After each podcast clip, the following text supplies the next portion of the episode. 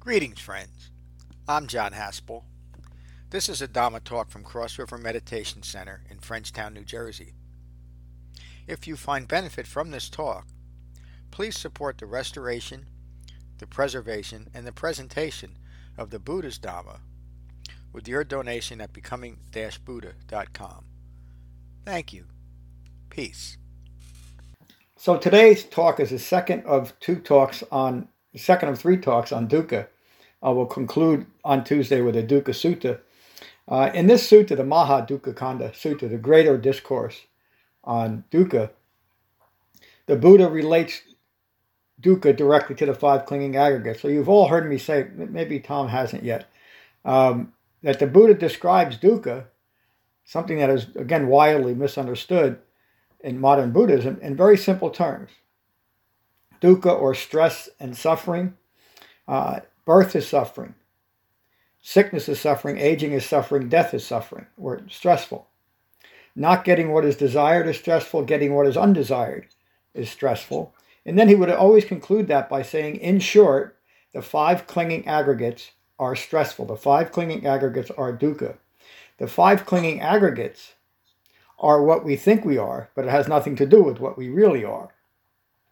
And through the Dhamma, we gain an understanding of how to disentangle or cut these, these clinging attributes at their root.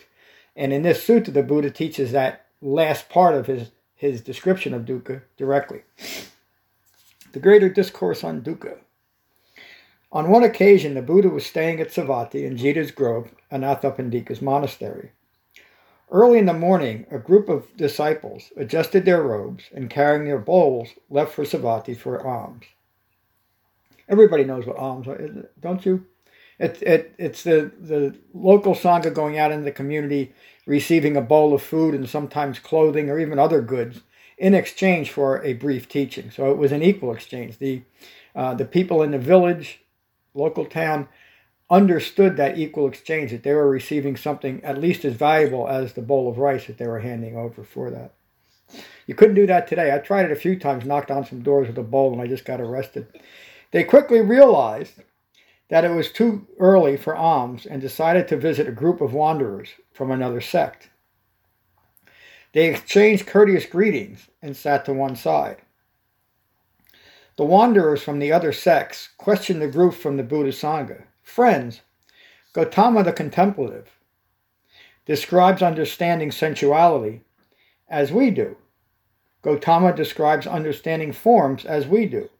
Gautama describes understanding feelings as we do. Friends, what is the difference, the distinguishing factor between his teaching and ours? The Buddha's disciples, sorry, The Buddha's disciples, neither, neither delighted nor disapproving of these words, decided to seek out their teacher to hear his words.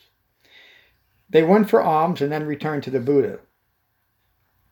They bowed to their teacher and sat to one side and told him what the wanderers of the other sect said. So I want to stop there and just explain something that I understood after a while of reading the suttas. To some, that would seem like extraneous background information. Let's get to the meat. What's the Buddha teaching? But it's under it's very important to understand none of these people were ex- extraordinary human beings.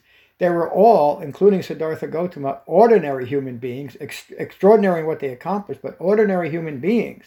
And hearing the backstory brings a humanness to this. So here's a group of seekers going out looking for support, for alms. Not, it's not time for that, so they they...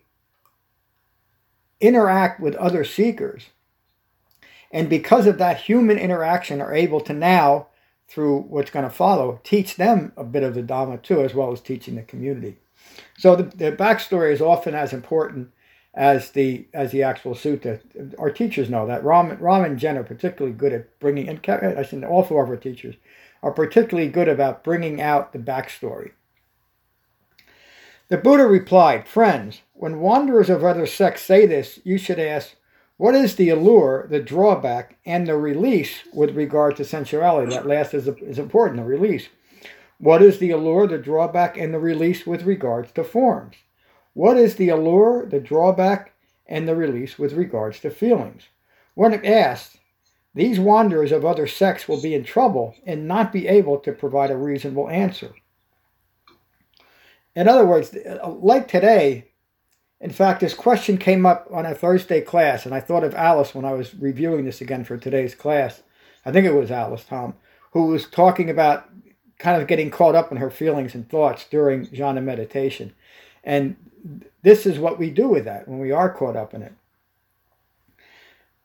Friends, in this world of fabricated divas, maras, and brahmas, of, of contemplatives and brahmins, royalty and commoners, I do not see anyone who could answer these questions aside from myself, my disciples, or someone who learned my Dhamma from a skillful disciple. So he's also saying that all of the common beliefs of his time that resolve in these magical and mystical realms of maras and divas, elevating common priests, brahmas, above the, lo- the level of humanity, and even treating brahmins, local priests, as something special. The Buddha never thought him, taught him, thought, presented himself as anything special other than a guy that figured it out. So, in order to learn the Dhamma, he also concludes by learning from a skillful disciple. The next section is, is subtitled, Understanding the Allure, the Drawback, and the Release of Clinging to Sensuality. So the five clinging aggregates are all resolved around the, the notion of clinging to sensuality, and you'll see that as this unfolds. The Buddha continues, now, what is the allure of sensual, sensuality? Well, there are five clinging fabrications of sensuality. Excuse me.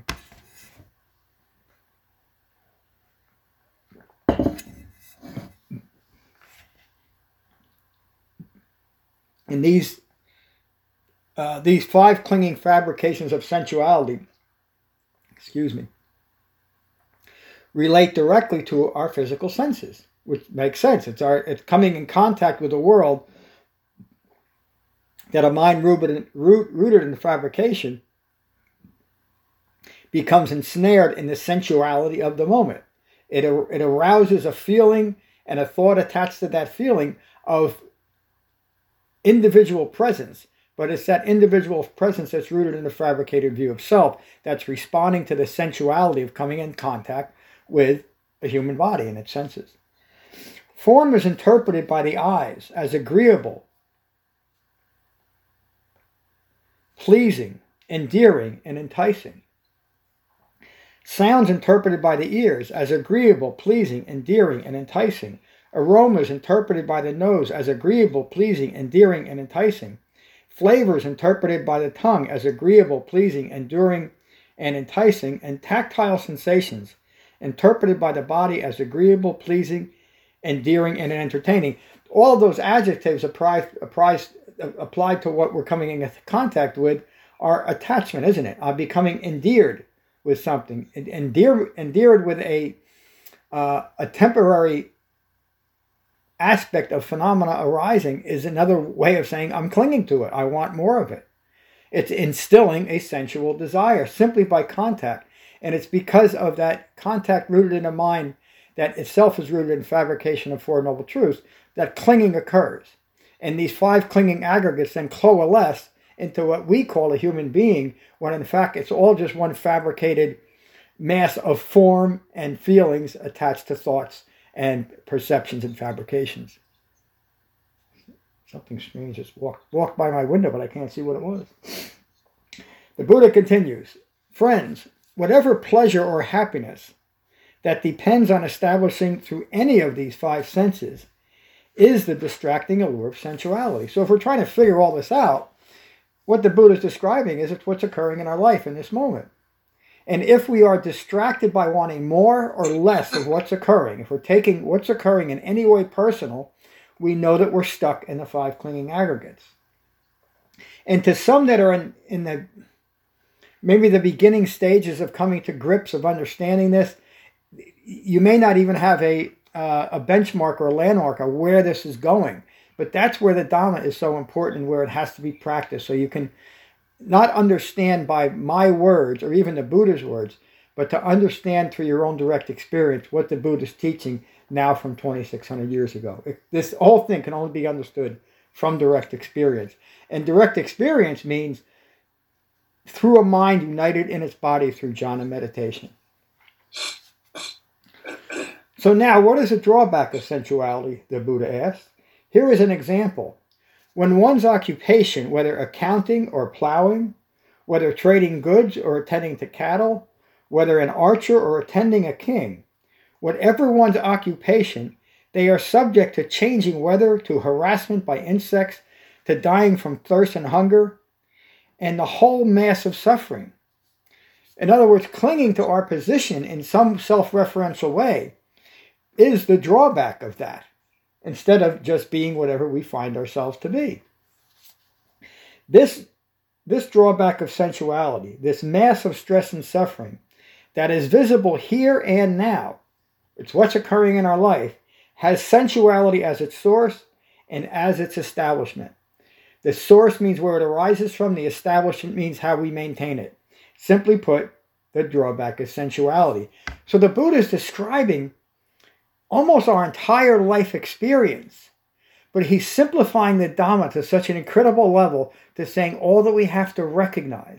We don't have to get caught up in this and that, the here and the there. All that we have to recognize it is sensuality arising and clinging to that sensuality. He's so simplifying the Dhamma in this sutta. It's really remarkable. But it does take a basic understanding that I think we all have or are all quickly developing to understand how to apply these teachings. And, you know, it, it, I don't want to break this up right now, but if that is not something you agree with, please let's talk about it when we discuss this.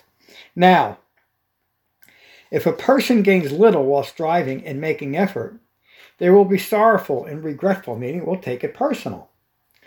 They will grieve and become distraught. Those are all emotions rooted in self-referential, ignorant views. They'll think to themselves, all of my efforts have been useless and fruitless. And how many times have we applied that to ourselves? Things didn't work out the way we wanted, and we blamed ourselves. We're not good enough, or the world isn't good enough, or the world doesn't understand me, or everything just sucks. That's all taking a self-referential view. It's all taking what's occurring personal. And how do we how do we get past the idea of putting a reasonable effort into the world that may or may not have a have a meaning without being self-referential through right effort? And I'm not going to get into the definition of right effort. We talk enough about it. But right effort is something that is applied moment by moment. Right effort basically is maintaining the effort to integrate the Eightfold Path as our as our point of view, maintaining that right view in each and every moment that occurs. This reaction is also a drawback of sensuality, this massive stress and suffering that is visible here and now and has sensuality as its source and its establishment. Simply put, again, the drawback is sensuality. If a person gains wealth while striving and making effort, they will experience distress protecting their wealth. How can I keep my wealth from kings and thieves? How will I protect my wealth from fire and floods? How will I protect my wealth from greedy herds? So again, the Buddha is saying it's not because in my life, while living in the framework of the Eightfold Path, I was able to, to develop a, a huge hut of coconuts, more so than my neighbors. If I don't take self-reference out of that, meaning I have more than everyone else, or worry that somebody's going to come in in the, in the dark of night and steal a couple of coconuts.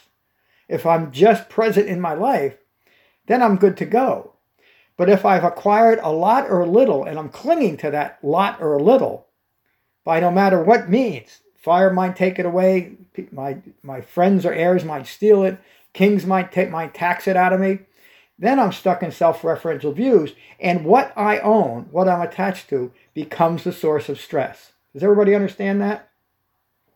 So money is not good or bad. Having a lot of money or little money is not good or bad. It's clinging to the situation and t- taking self-reference by it. Because once I establish myself as the richest guy on the block, then I always have to protect that wealth because that's my identity in, in the world that I live in. But also, concurrently, when I establish an identity as the poorest, most miserable slob on the block, that's what I have to protect because I've attached myself to it. And that becomes a constant source of reaction and stress. Is that clear? Yes. And so this is this is how, this, this is the simplicity of clinging to sensuality. The idea that I'm the richest guy in the block or the poorest guy in the block is a sensual feeling because of the thought, The, the thought attached to the feeling of what that means to me. A thought attached to a feeling is, is called an emotion for all intents and purposes. It's a judgment of what, what sensuality is making me feel. Even as they protect their wealth, kings and thieves make off with it. Fire and floods destroy it, and greedy heirs make off with it. They then will be sorrowful and regretful. They will grieve and become distraught. What was once mine is gone. I just realized I'm putting this up in my face. This drawback of sensualities, this mass of stress and suffering that is visible here and now, has sensuality as its source and its establishment. Simply put, the drawback is sensuality. It is preoccupation with sensuality as the reason, the source, the cause, that kings quarrel with kings. I'm going to go back to this and just say two things. Uh, the word preoccupation is, if you read it, it's in parentheses. That's not from the text. I put that in there. Um, and you've heard me say often that the Buddha could have nearly as accurately described the problem with dukkha as the problem of preoccupation with sensuality as as the problem. The preoccupation means we're distracted in this moment.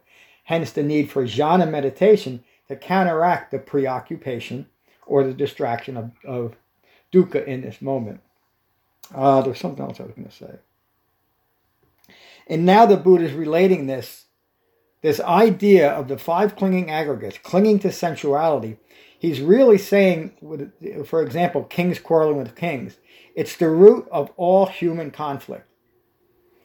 And if you look at the root of all human conflict, it is this. And some might say, well, aren't most wars fought over religion? Oh, many wars. But isn't religion an idea that we're clinging to and we're justifying this? Or money or tin and whatever it might be. And it's by ending this conflict within our minds, the conflict wrought by, by believing we're five clinging aggregates, that we end conflict in our minds. And once we end conflict in our minds, then humanity has a possibility to end conflict in the world. But it's the only way it's ever going to happen. So if we really, and you hear me say this often, the most loving thing I can do for myself and all other sentient beings is to take to the Dhamma and awaken. And this is what I'm referring to. If I really care about conflict in the world, and I do as a human being, we all do. And I believe every human being, unless you have a very deep and rare psychosis, you care about other human beings. But because we have conflict in our mind, we can't adequately and effectively address the conflict in the world. Even at subtle levels, we may be contributing to conflict. And there's many examples of that that I won't go into right now. But the, the, the problem with that, with that type of clinging is the, is, is the, the is the misguided belief that I should try and change the world before I've ended conflict in myself. And that becomes a monolith in front of us. The reason why I say that, and it, it's such an interesting thing to realize, that the Buddha left the palace grounds. He left great wealth and power and luxury, not out of aversion for that, but because he wanted to find an answer for the stress and suffering of human humanity. It was out of great compassion that the Buddha left that, that great wealth. But he didn't try to help another human being in a direct way until he awakened. And I'm not saying that it doesn't mean that until we awaken, we shouldn't help people and, and contribute to charities and hold a door open for, do all the things that we do that are compassionate. That's not what I'm saying. But if we really care about other people, and I think we all do, we'll take to the Dhamma and we'll be much more effective in what we're doing. And we are all, by the way, and we've talked about this before, the, the profound effect, even though it might be hard to see at times, that you are all having around your local community, meaning your family and friends and your workplace, just by simply practicing the Dhamma. And I think, and I'm sure each and every one of us has have talked about that effect that we're having. And that's what I'm talking about. The less, the less self, self-referential we become, the less attached to these five clinging aggregates we become, the less conflict we have in our minds, and so the less conflict we're contributing to the world. Excuse me. The Buddha continues. I'm not getting too late. So it is preoccupation with sensuality as the reason, the source, the cause, that kings quarrel with kings, nobles quarrel, quarrel with nobles, Brahmins with Brahmins, householders with householders, parents with children, children with parents, children with siblings, and friends with friends, the whole world in conflict. When conflicted, excuse me, listen to what the Buddha is saying here, again, twenty-six hundred years ago. What's changed? When conflicted, they will attack each other with fists or sticks or clubs or knives, and they incur extreme pain and death. There again is a drawback of sensuality, this massive stress and suffering that is visible here and now and has sensuality as its source and its establishment. Simply put, the drawback of sensuality. Some people, my own students, have, have and some have actually stopped coming, and I understand it, because they're saying the, all the Buddha's talking about is the most miserable aspects of human beings. He is. He is. He's teaching us in a direct way. Look what happens. He's teaching all of humanity. And not every one of us is like that. Not every one of us is going to attack another person with a knife or in other ways. But internally, we might. When we hate someone, even though we don't act out on it, it's the same. It, it, it essentially has the same effect on ourselves and the world around us. And so, of course, the Buddha is not teaching that all of life is like this. But he's teaching us, if we want to stop the conflict in our minds, we have to address this particular type of violence that arises in our minds. Is everybody clear on that? It's not an accusatory sutta in any way. He's just describing what happens in humanity in general. And this is how he, he observed this in his own life, just as we can observe it easily enough by just looking around without without rose-covered gla- covered glasses, without the need to see everything in a positive way. That's just as hurtful as, as walking around with a completely negative attitude. I'll continue.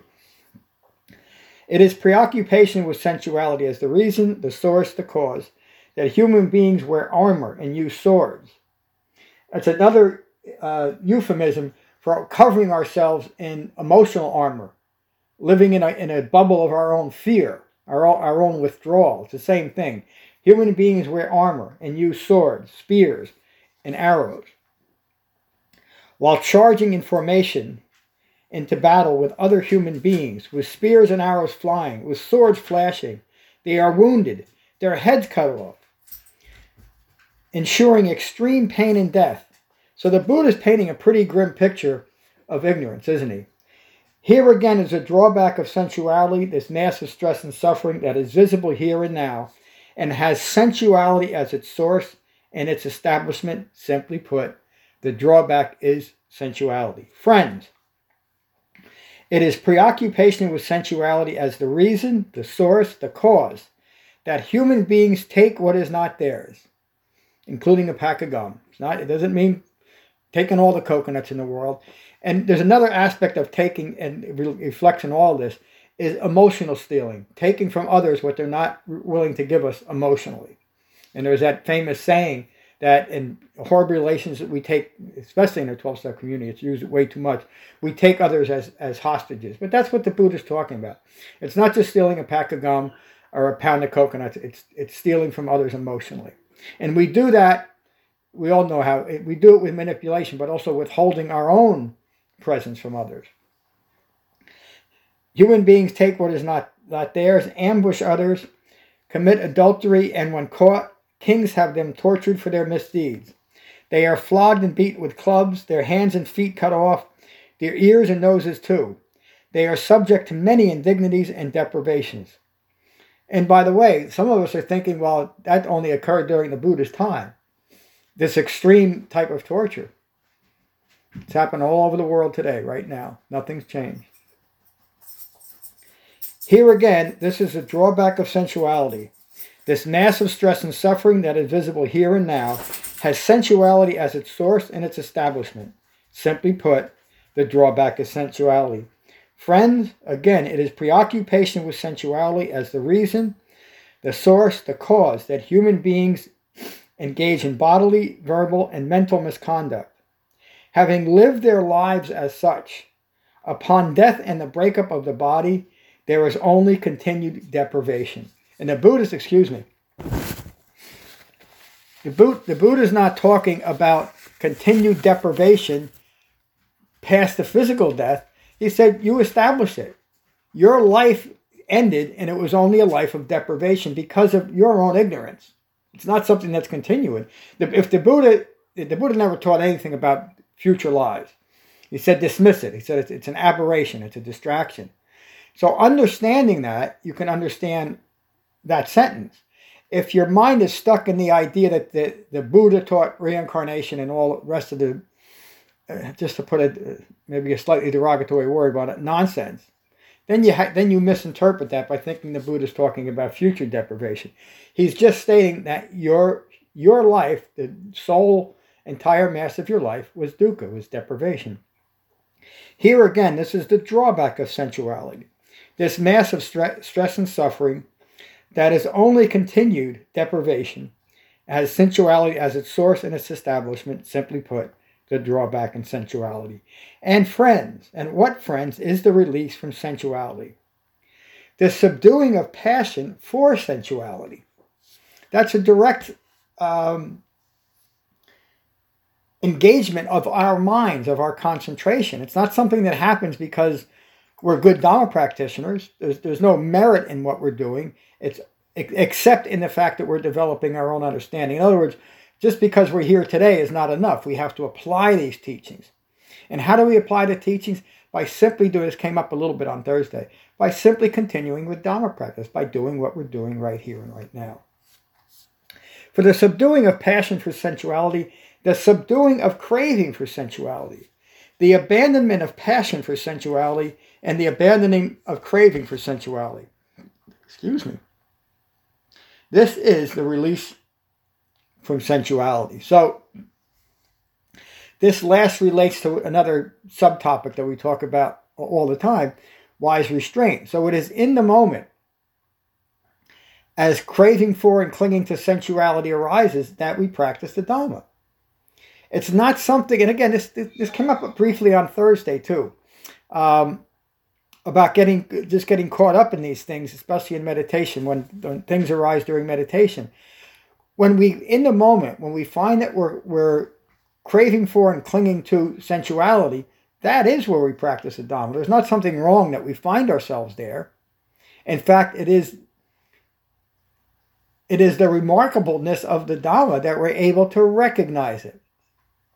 And so rather than judge that moment as, as a failure of, of ourselves or a failure of our Dhamma practice, we should be encouraged that now I can practice the Dhamma. And in this moment, I take a breath, I unite my mind and my body, and I abandon directly whatever that that uh, aspect of sensuality that is arising in this moment. And for most of us, in the next moment, it'll arise again. And in that next moment, we learn what we, we do what we learn in jhana meditation. Take a breath, unite our mind and our body. And it's by that continued practice of wise restraint that we achieve what the Buddha is getting to here. Friends, I say to you, any con- contemplative or Brahmins who do not understand sensuality as it truly is, who do not understand the allure as allure, who do not understand the drawback as drawback, in other words, you start a, a, a, over-analyzing all these things, are applying external attributes like the devil made me do it. Thank you, Flip Wilson. Who do not understand the release from sensuality as release could only understand sensuality or arouse others in accordance with what they believe and what they practice. That means it, it lead others towards that.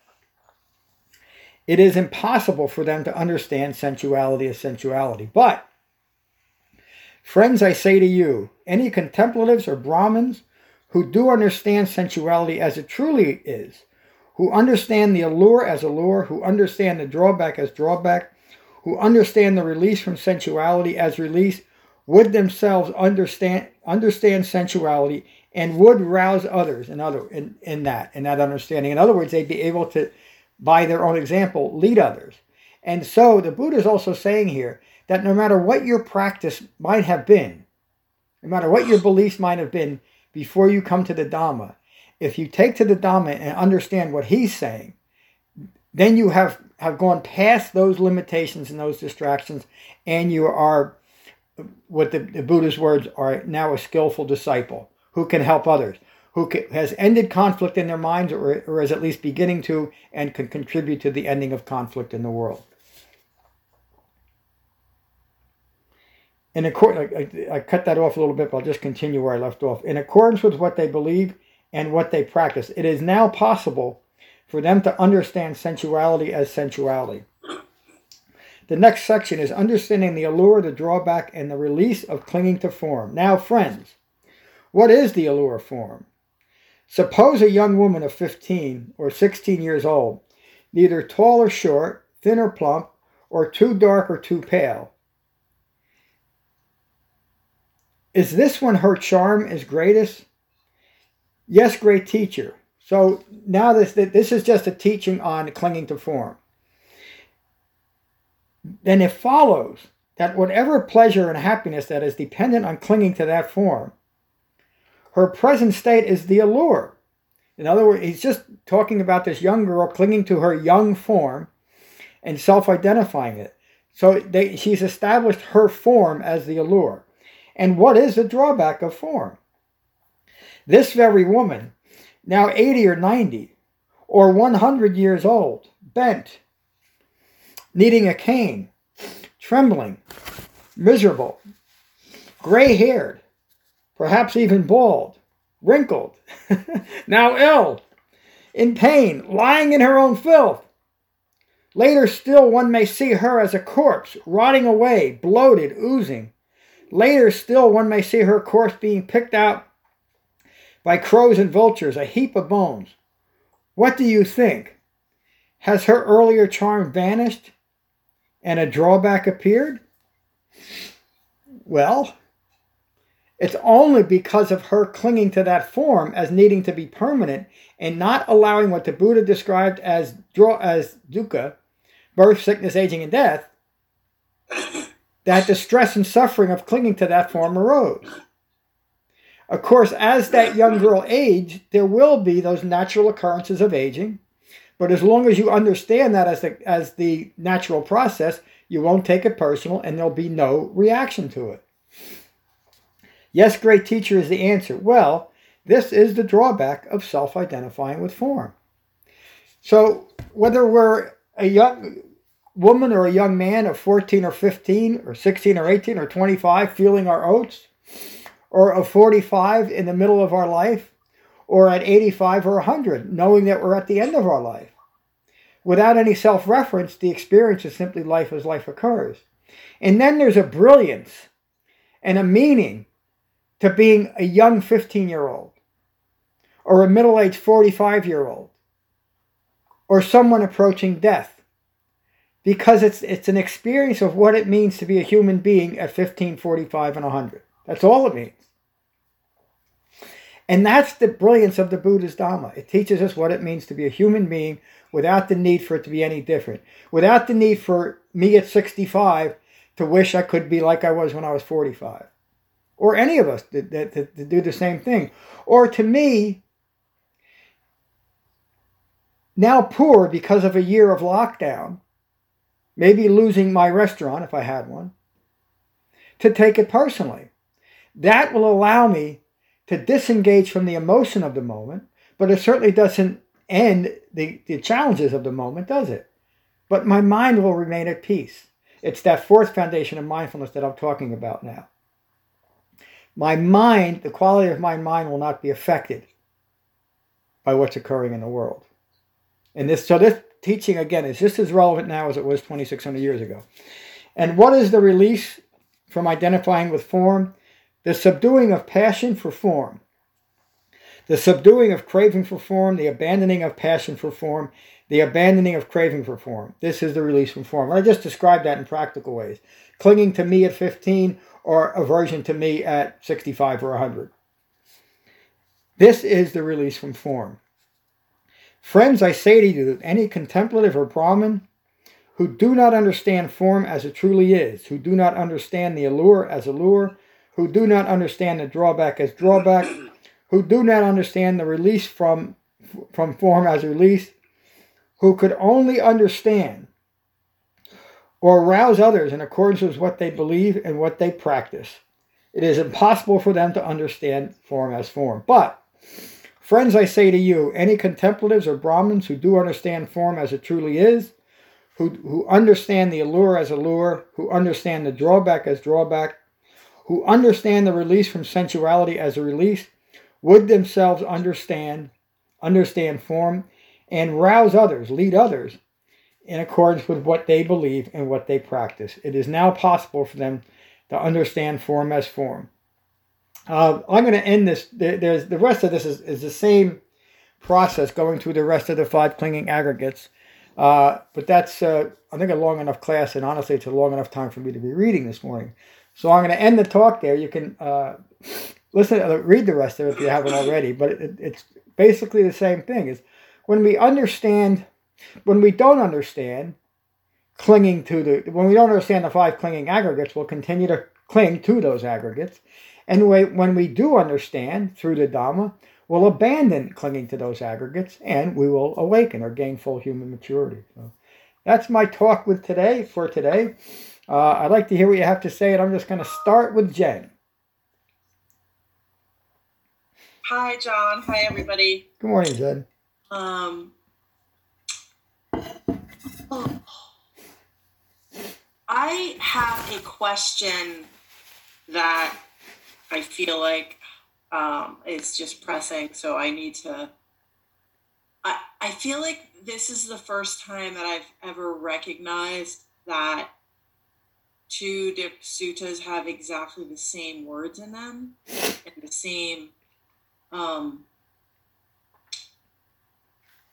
I mean, the same exact words. So my question is, are, were these taught sequentially, or what, is it just that he's just using the same words again in a different application? Uh, it's it's more the last. Again, it's it's almost impossible to chronologically lay out the suttas. I mean, it's some the, the, in some ways I can kind of get a a hint that this was probably an earlier teaching or a later teaching, but it's almost impossible. So, um, often the Buddha taught. I mean, we all know it's very repetitive. Meaning the same, but he also taught situationally, meaning who was in front of him, what what what's arising in the group in front of him in the sangha, or just a a, a general teaching to those gathered, uh, and so the teachings would necessarily be very similar.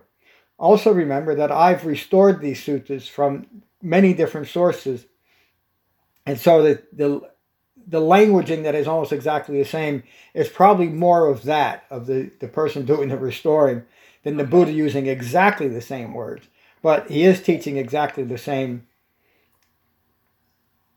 wording as we right. go along. So that, that's where it is. So there, um, the uh, dependent origination of Paticca Samuppada, that's that's. The wording in that is very similar to, to dozens of other suttas, isn't it? And other suttas are like that too.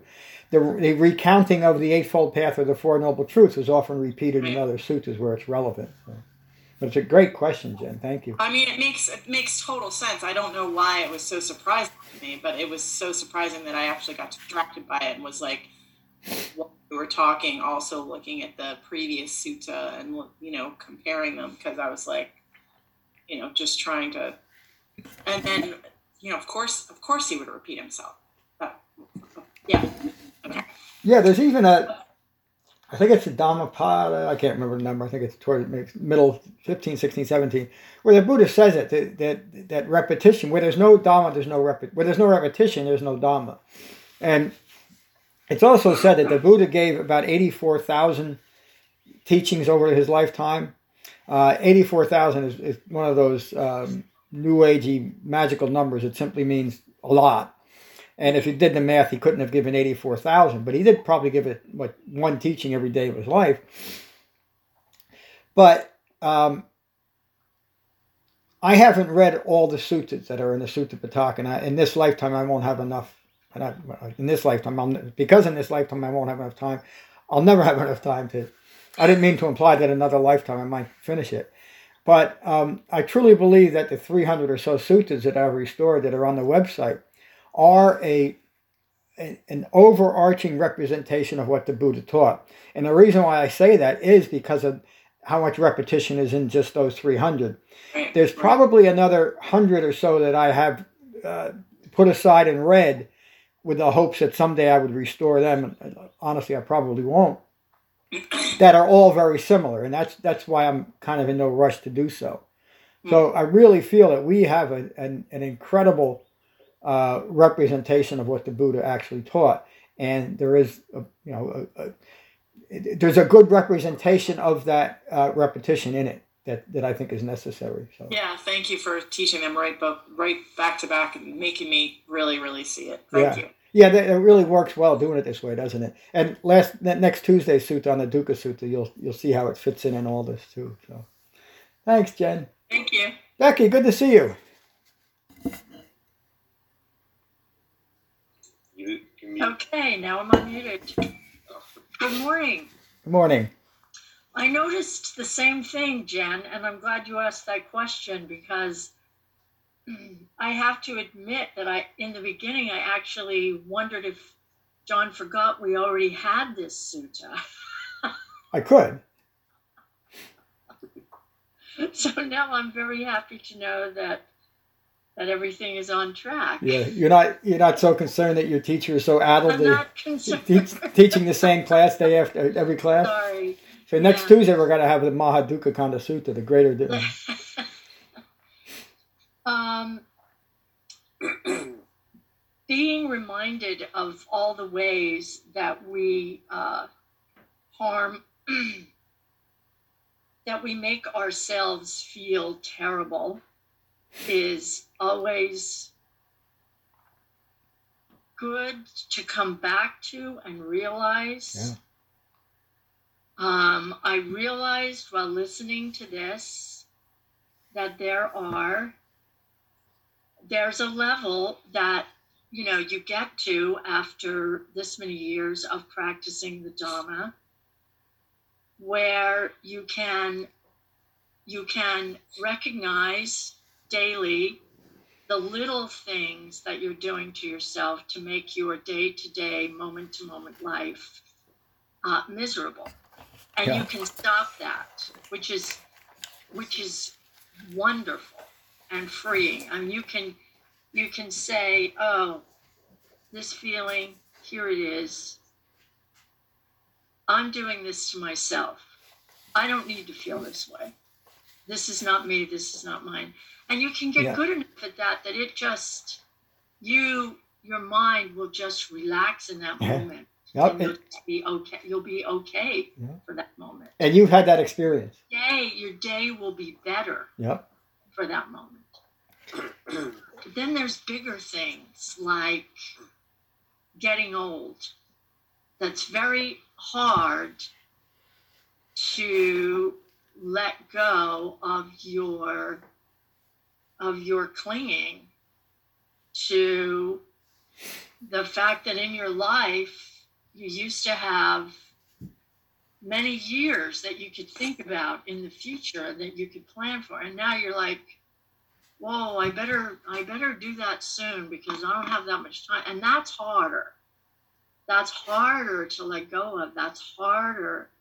But because you can do it with the smaller things, you realize that if you just keep practicing and you just keep, it, it kind of just gets in through osmosis. Yeah. I'm not a scholar of, about this, but you just, it just gets better and better. So right effort is the way to go. Wow. Thank you. I'm That's, not going to say anymore. I'm rambling here. No, you're not. That was beautiful, Becky. Your, your right effort is the way to go. I mean, that's that's what the Buddha teaches. And then he, maybe we'll do a, a, that sutta I'm thinking about. But he, he, right effort is what guides everything we do. And um, this this whole idea of not getting what you want and getting what you, you know, that whole... The whole notion of disappointment is interesting, at least interesting to me, because for me to be disappointed in this moment, I have to take it personally. I have to want something to be different. And so and something you said got me thinking about this, Beck, and I, I don't quite remember what it was, but um, oh, you're thinking about all the things that you that you want to do and maybe don't have the time left to do it. And there's two aspects of that. One is related in the Bahiya Sutta. The most important thing in a human life is to awaken before you don't have that chance to. So that that's the one thing that should be foremost on our minds, um, rather than I only have three more skiing trips to Aspen left unless I get, get to it. Um, I've never skied in Aspen, by the way, and I don't regret that I haven't. Um, so I'm, I'm, I almost used the word painfully, but it's not a painful thought. I'm well aware that I'm much closer to the end than the beginning, and it's true for every one of us. I mean, every one of us might have just one breath left. Does it? But as you're as you get older, obviously, you do have less, and you don't know how many they are. And I used to think about that too. About, geez, there's so many things that I wanted to do. I got a hundred suttas at all. Um, and now, uh, because I don't think that way. Because I think much more realistically. I think about what's occurring right now and what can I do right now. That. It, it keeps my mind much more focused on that rather than even in the next moment thinking that, you know, just getting stuck in the idea of how am I going to do this or how am I going to do that in the future. It's just present. And so and it's not to, to, to say that I don't think I'm going to have it tomorrow or even in next week, but I don't, like I say, I don't care about it. And it's not that I don't care about it. I'm no longer preoccupied with it. And, the, and this is, when I say that integrating the Eightfold Path is where all the freedom and liberation comes in my life, it's because of that. Because right near, right now, nothing else needs to be different. Because it can't be different. Because this is my human life. It's the one that I'm charged to be mindful of. It's the one that I'm charged to be, to be well concentrated in. It's the one, it's the life that I'm charged to be conflict-free in this moment. And that's the only thing that I can do in this life. And the, beyond that, then I can just live my life. But before that, if I don't do the work, I'm not going to live this life at all. And that, that really has brought incredible meaning and purpose to, to my life as it as it unfolds. And again, I don't like to talk about myself too often, and I, and I hope I don't, but maybe I do. Uh, but I think that was appropriate here. So thanks for listening to that. I'm just going to go across my top row. Ram, how are you? Is that Ram? Yeah. It's Ram. Yep. It's Ram. Um, yeah, this... I'm glad you taught this series again on, on Dukkha because it's just so foundational. And when I look back, I realized that the majority of my confusion in the beginning was was not seeing those distinctions of, of dukkha, mm. where there is ordinary life, which causes stuff, and then there is our our reaction to it, our, our, our non-acceptance uh, of, of what's going on. Um, are, are discontent about what's going on, yeah, and and then to see the the the, the real, you know, here we're, we're being taught the real cause of that discontent, yeah, and as you are getting your understanding, um, that discontent just slips away. Um, And it's a, it's a it's a wonderful feeling to go from, from confusion to uh, and discontent to um, contentment and, and acceptance. Yeah. Uh, th- and that you know that's the, the art of, of the Dhamma. Um, and it's it is amazing how little of that. of that teaching can be found outside of what we're doing here. Yeah. Um, I know, I really, I've never seen it. Yeah. In the beginning, when, when I was just starting to, to uh, listen to you, uh, I would go back to the to the web and, and you know find chat rooms and do this and do that and and, and find YouTube videos, and uh, there just wasn't any clarity there. Yeah. That it just the first noble truth just wasn't understood. Huh. And if you don't understand that, then everything else falls just falls apart. Yeah. There's no useless. Yeah. So, thank you for doing this again.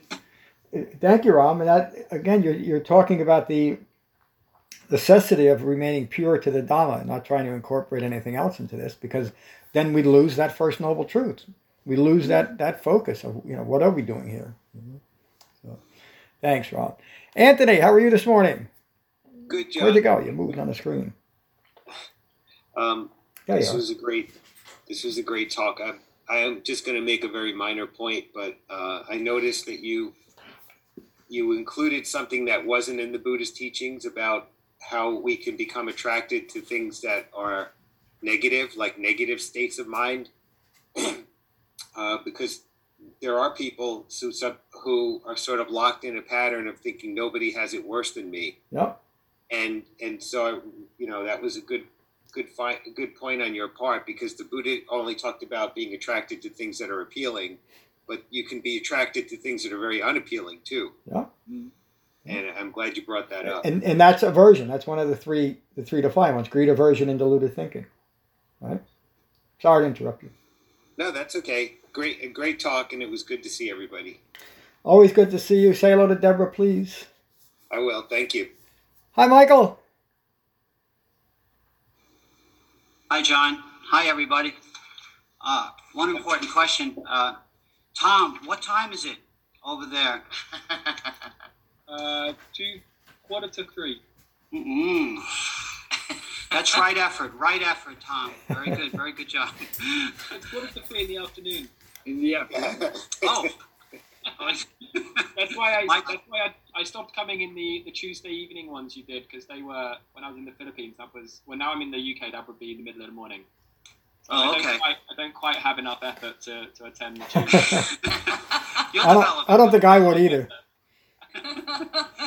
Anyhow, um, I heard uh, there's some uh, just like uh, Becky had brought up some points, and, and John actually uh, you reiterated uh, uh, this whole idea of. Um, you know, time, and like, uh, like Bahiya uh, was worried about his time running out, you know, and uh, uh, we're, we're concerned with, with aging, you know, uh, many years ago, uh, I'm sure most of you guys are familiar, maybe the younger uh, um, individuals here might not be familiar with the Moody Blues, but the Moody Blues, the Moody Blues had a, yeah, see, Becky, Becky, now, okay, this is. Nights in White Satin. Nights in White Satin.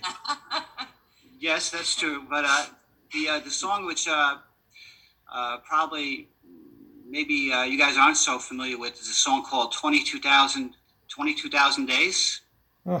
which is a uh, which is a song, uh, and it's, it basically goes twenty-two thousand days. It's not a lot. It's all we got.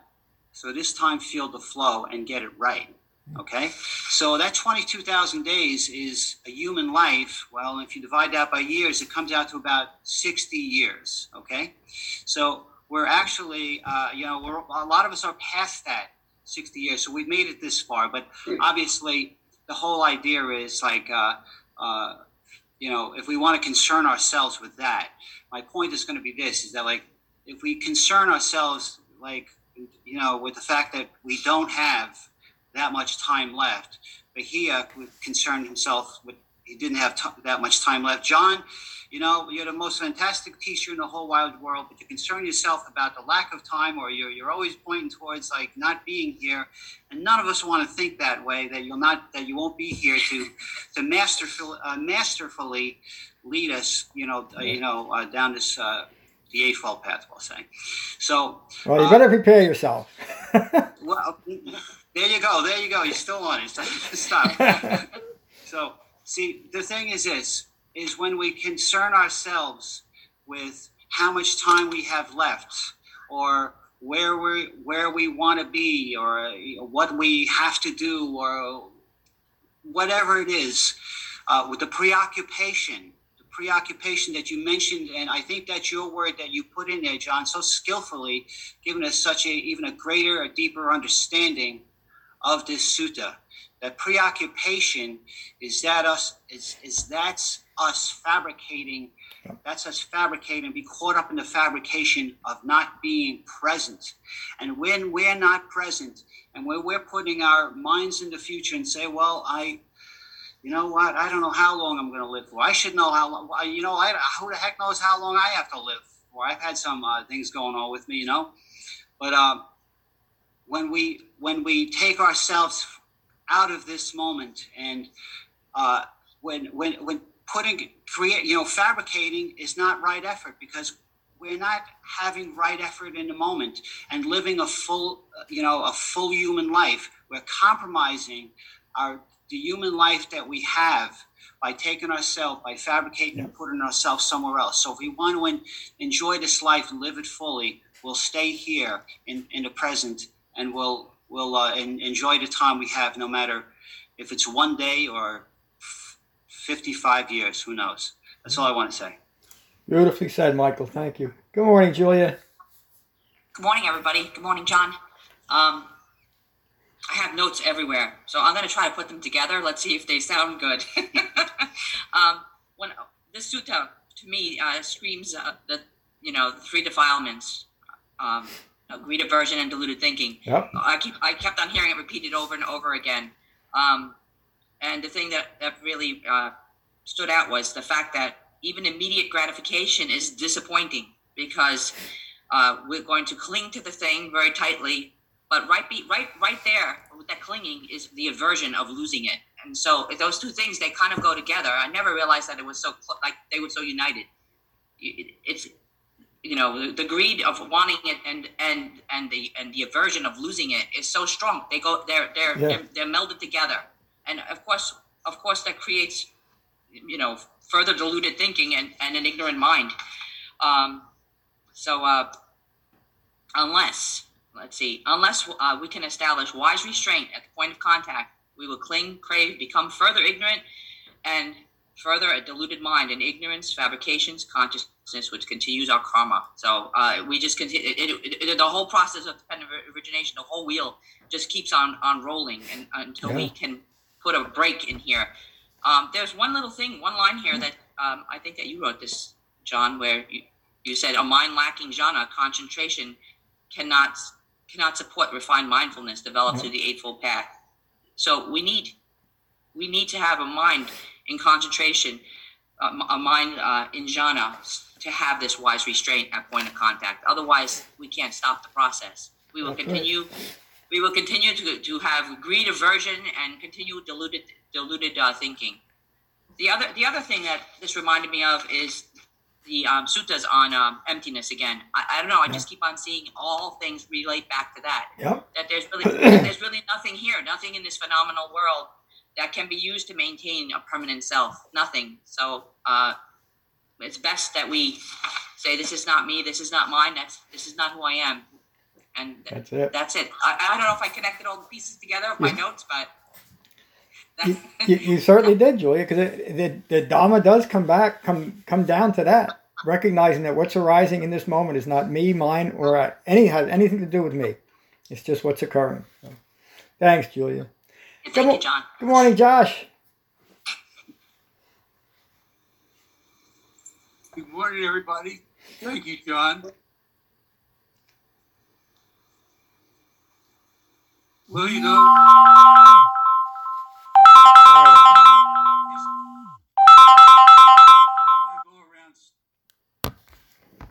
My my concept of myself is been built all these years through my senses, and uh, uh,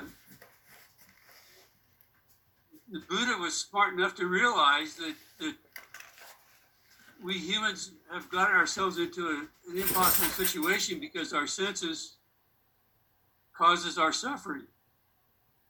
And so we have to go about really, deconstructing yeah. our our senses in order to, to, to get rid of our suffering. And and uh, this uh, I got to kind of chuckling about my vision of myself. You know, I've, I, I often I go around the day thinking I'm look, young and handsome like Ram until I look, until I look, in the, I look in the mirror and I see this old guy looking back, and I, and I realize that I go a lo- have a lot of deluded thinking about myself. Just, uh, and I, I guess the uh, my A A days have taught me one definition of humility is to th- see things as they really are. Mm-hmm. And yeah. The thing that is helping me to see things as they really are are your classes, John. And mm-hmm. uh, more than anything else I've ever experienced. And uh, uh, because life is a fight to see things as they really are and not through a, a fabrication or a deluded yeah. setup that we, we've been given. So, thank you. Thank you, Josh. You almost, you almost bring me to tears there. The um, seeing things as they really are is another way of saying going from ignorance to true understanding. You know, true knowledge of what it means to be a human being. And that's all the Buddha teaches. Thank you. Good afternoon, Tom. Good afternoon, John. Um, yeah, as Josh said, I also look in the mirror and wish I looked like Ram, but uh, I'm disappointed. Okay, that is the check. Is anybody going to say they look in the mirror and wish they looked like me? Sorry. uh, no, um, really, uh, yeah, really, really enjoyed, especially enjoyed teachings today. I, I, I um, I, the, the wonderful thing about the, the Dharma is that every single time I've had, I've joined a class and I've opened myself to this teaching, there's so much relevance to my life. I've never, I've never once joined a session and felt, well, that doesn't apply to my life today, or I don't have any, you know, there's no need to pay much attention. As long as I am attentive, um, there's so much value there. And, uh, and I have, on a more serious note, really done a lot of, I'm, I'm about to turn sort of the big four zero quite soon, relatively soon.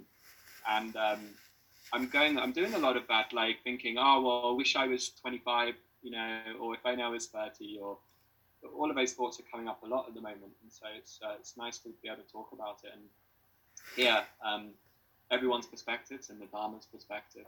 Um, I, I just had, uh, I had two questions actually, but one of them I think can be reserved for another time because it's a it's a bigger issue. Um, but I'm, as I sort of talk to my friends um, across the pond, you know, about um, the sort of the clarity I've got this year, um, thanks to this sangha, people will always ask me, you know, well, how do you know, how do you know it's the right suttas, or how how do you choose, or how does John choose the suttas to restore, and all of this sort of stuff. So I don't I don't expect you to answer that question now, but I was just wondering if there is a talk out there where you, um, or is there any information there, like further information on exactly how the process you went through in restoring the suttas, um, uh, you know, and, and how you did, you know, why those three hundred suttas and not four hundred different ones, or, or, or, or you know, so why, what that, knowing a bit more about that process would be really interesting. And I don't know if it's something to be covered in a future talk at some point, or if there's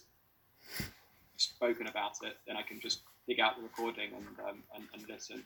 Yeah, let me, one thing. let me let me answer that, um, and then I want to hear your second question. The um, on the website, there's and they're all linked on the homepage. Is is a talk and article on the formation of the Sutta Pitaka in the, in the Pali Canon. There's articles on, and I think in that same drop down, on modern Buddhism, the thicket of views. And a few other ones in there will explain the process that I went through. My own uh, biography goes in detail on this. And the, the welcome introduction page explains in detail why. Then as far as choosing the suttas, many of the original sources that I used, primarily from Tanisara Bhikkhu, but also Bhikkhu Bodhi, Maurice Walsh, uh, Sister Kemma, a few others, um, they almost always um, put in their footnotes a relevant sutta or tens of relevant suttas. And so I just kind of followed that trail. And um, as my teaching developed and as the sangha developed, I went from, and the, our sangha would recognize this more in the last couple of years, from teaching more or less individual suttas and kind of where I felt the sangha was ready to hear. Um, uh, and that's that's what would determine what I taught. So in the last few years, doing more of these structured studies, meaning put the same concept and context together in a series of talks. So, uh, and then I think your your friends were questioning why, where did I pick the suttas? Um, that explains the why, but the important thing to me is the where. I only took, I only restored, and I only teach the suttas that I know can be directly related back to what the Buddha taught, meaning the Sutta Pitaka.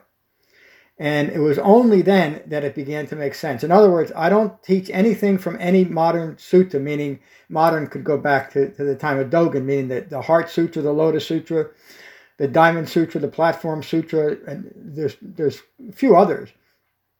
But primarily, modern Buddhism is based on those sutras rather than what the Buddha taught. So that's how I keep it. That's how I, I, I, I choose the suttas and how I keep it pure. And I think it's why you find every session effective, because they're simply practical. I very, very, very, maybe three times in ten years, over a thousand classes, taught a sutta or taught a class that wasn't directly related to a sutta. And I decided that many, many years ago, uh, that if I was going to, and this was when I was first starting out, that if I was going to teach something, it first had to be useful in a way that I knew could relate to the Buddha's Dhamma, which meant that I should only be teaching uh, teaching from a sutta. And that kind of got me restoring the suttas in, into a more... I wish I had recordings from my very earliest classes, because I'd like to listen to them, because I used to teach the suttas as I found them, even though as I was teaching, I was saying, wait a minute, I can't even explain this. How could I be teaching it? And that's what motivated me to restore them to the context of what the Buddha awakened to and what he first taught as Four Noble Truths. So there's the answer. All right, thank you. Thank you. I'll, I'll do some more research on the website. Yeah, there, I mean, it's a it's a bit of reading, but it's all on there. Yeah, yeah. Um, great. And just my second question, which again, you can feel free to answer next week. I know we're running out of time, so it, it, it was just more on, along, we were talking earlier about right effort. And um, uh, I'm personally, I'm a big planner. So I like to, and planning has, um, obviously I, I know it's got lots of pitfalls to it. Um, and it's caused lots of suffering, I'm sure.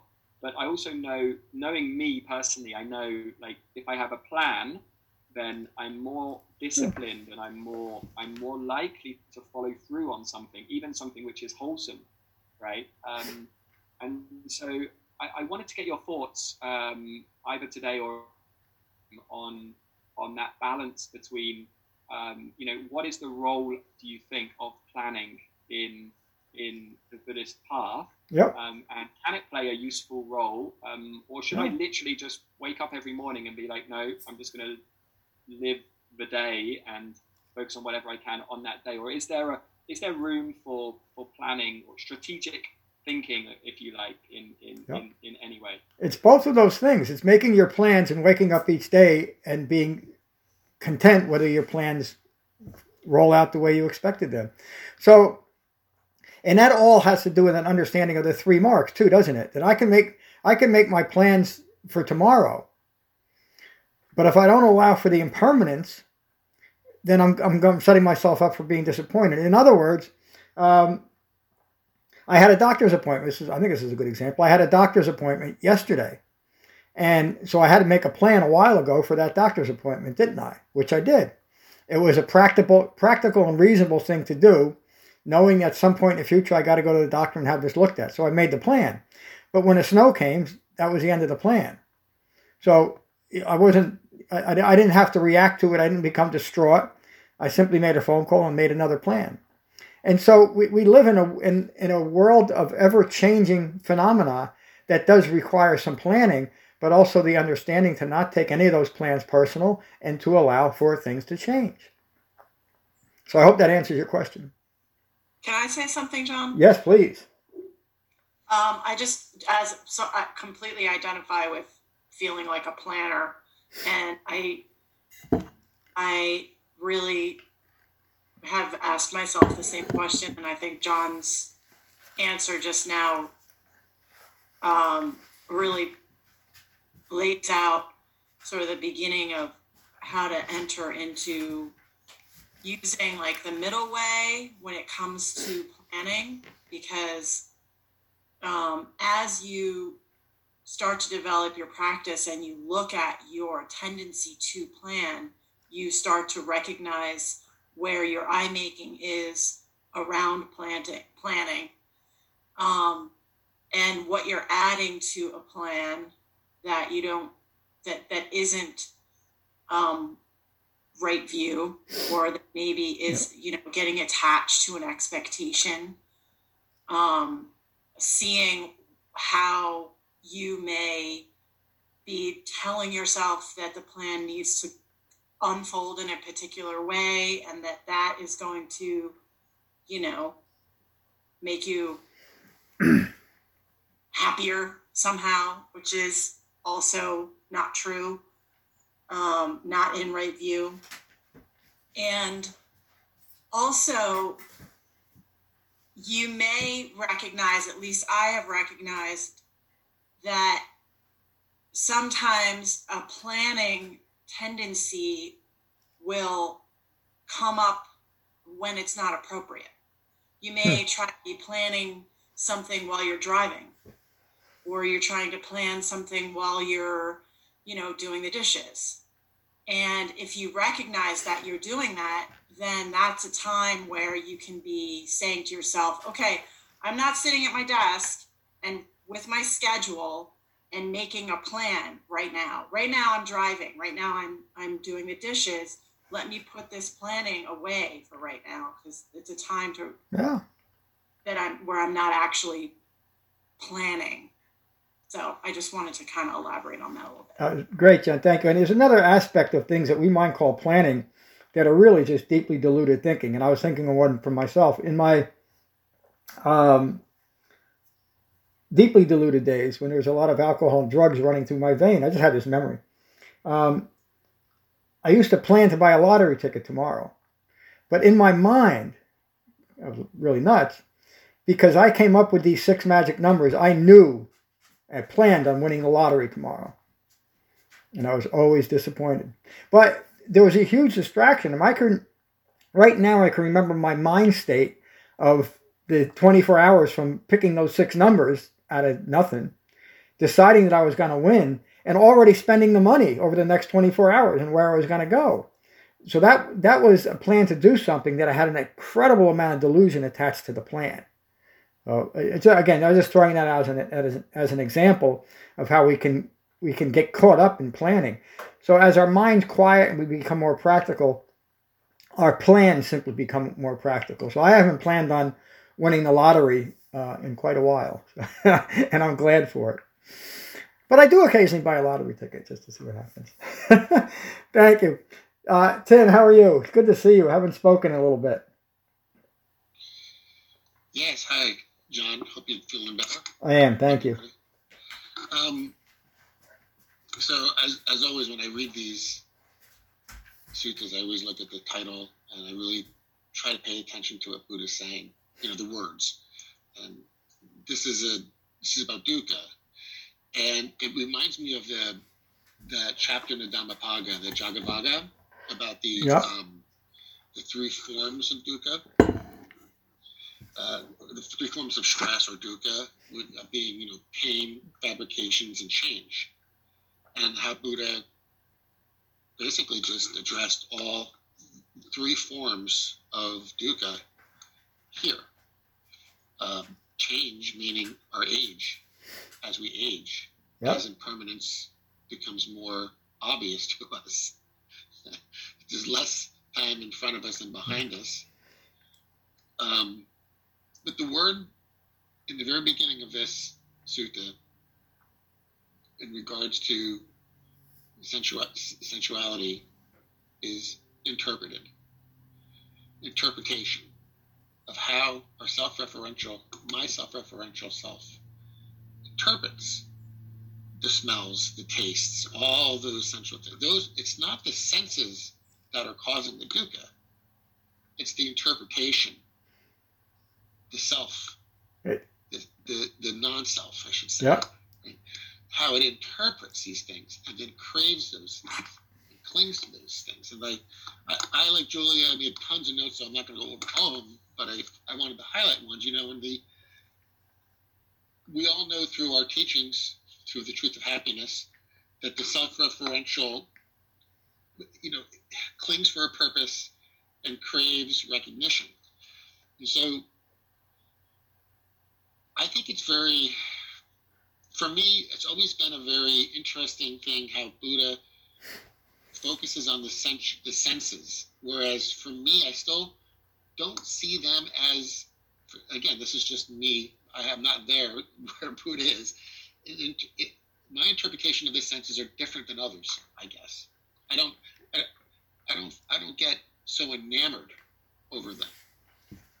Some people do. Some people have to have that watch. Some people have to have that best piece of, uh, best steak, the best cognac, all those things. And, and, it, and those are the things that fortify the self. And this is what I'm getting out of this. Because he's talking about dukkha here. He's talking about the things that make us dissatisfied, the thing that causes those, the pain. And again, yep. the Jagavaga clearly states those three forms. Pain, change, and the, what was the other one? The fabrications, the stress of fabrications. And I think that that's where this one's really kind of focusing on, on the sensual sensuality part, is the, that stress of fabrication. Mm-hmm. Is that being read properly by myself? It is, and I would ask you, what what do we use to interpret what's occurring through our senses? It's well, the, I would think it, that we would use conditioned thinking. Well, yeah, in, in the uh, in the writings, to, to make that a little bit more concise, we interpret what's occurring to our senses through that sixth sense of consciousness. And so the, the basic teaching is, is that if our consciousness is rooted in ignorance, we can't interpret things through our senses without fabricating that. If our consciousness is rooted in understanding and knowledge, then we interpret what's occurring through the world properly and without any self-reference. Yes. And so yeah. there's a lot in that one line, isn't there? In, in yes. Using and, so we know, have to understand, okay, what am I interpreting this through? Where every human being interprets what's occurring in the world through what they have, what they're made of, their thinking process. And I don't want to, we, we really had a long class, but that is, that's the, um, that's the fine point of that sutta, isn't it? That it all comes down to the quality of my mind. You can say it all comes down to that fourth foundation of mindfulness as well. Thank you, Tim, for bringing that One up. One last thing, I know I'm, gonna, I'm talking fast. That being said, that accumulates into this idea of control. And this dichotomy of control that I've always felt very important for the Dhamma, in the self wanting to control things that we can't control, the non-self, you know, and things like aging, we cannot control. We cannot control yeah. that that that train of time. All those things the Buddha lists as dukkha, we have no control right. over. So what so, can we control though? Well, we can control things, the fact of the Eightfold Path, the, the quality yep. of our mind, the state of our mind, yep. and how and how we. How we re, how how we live, or the virtuous factors. Those are the, all the things we can control. Yep. And and we can control not losing our our minds. And so uh-huh. this this was an, an incredible um, sutta in bringing a lot of those chapters from the Dhammapada and Truth of Happiness yeah. kind of together in one in one in one teaching. So thank you very much. Thank you, Tim, for that. And for I mean, it's re, it's not remarkable. It's profound that you're able to see that, see the the, the correlation, whatever the right word is, of the Dhammapada in this sutta, in the, these suttas on dukkha, because it's all dealing with the same thing. Someone mentioned emptiness before. I think Jen, again, the, this, the suttas on dukkha follow emptiness because it's still the basic teaching of emptying ourselves of ignorance so that our consciousness is is, is interpreting what's occurring through understanding and knowledge. So thank you.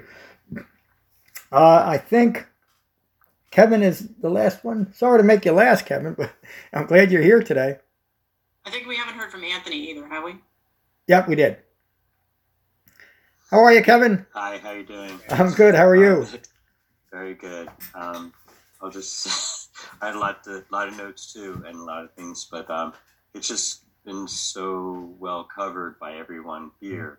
And in the sutta, um, the Buddha refers, and his disciples refer to skilled disciples, and it's wonderful to be surrounded by so many skilled dis- disciples. Such a wonderful, um, it just opens up things for, for me and for all of us. Um, and then, um, just to say, John, you had presented this uh, sutta years ago on a Thursday night, and then uh, it was so over my head, so almost overwhelming. And but with the years of teaching, and with two hundred suttas later, it just is so clear now. Yeah. And I thank you for that. And you are our most skilled disciple, yeah, and really our own personal Tathagata. Thank you very much. Uh, thank you, Kevin. The uh, and you're just such a good example of something we talked about earlier, how important repetition is, because I'm sure this was way over your head a few years ago, and now it's it's a very practical and useful teaching, isn't it?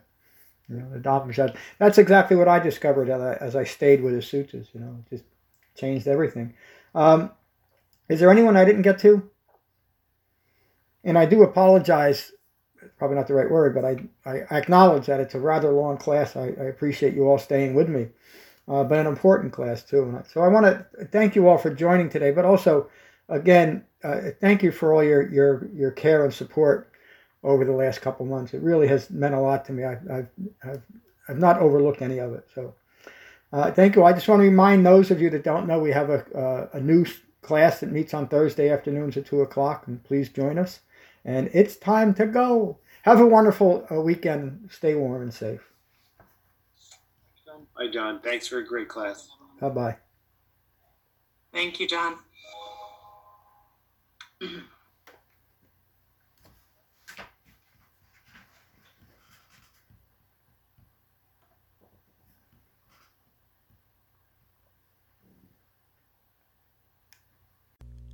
Thank you for listening. I rely on donations to support the continued restoration, preservation, and presentation of the Buddha's Dhamma. If you find benefit here, please consider a donation at becoming dash buddha dot com. Thank you. Peace.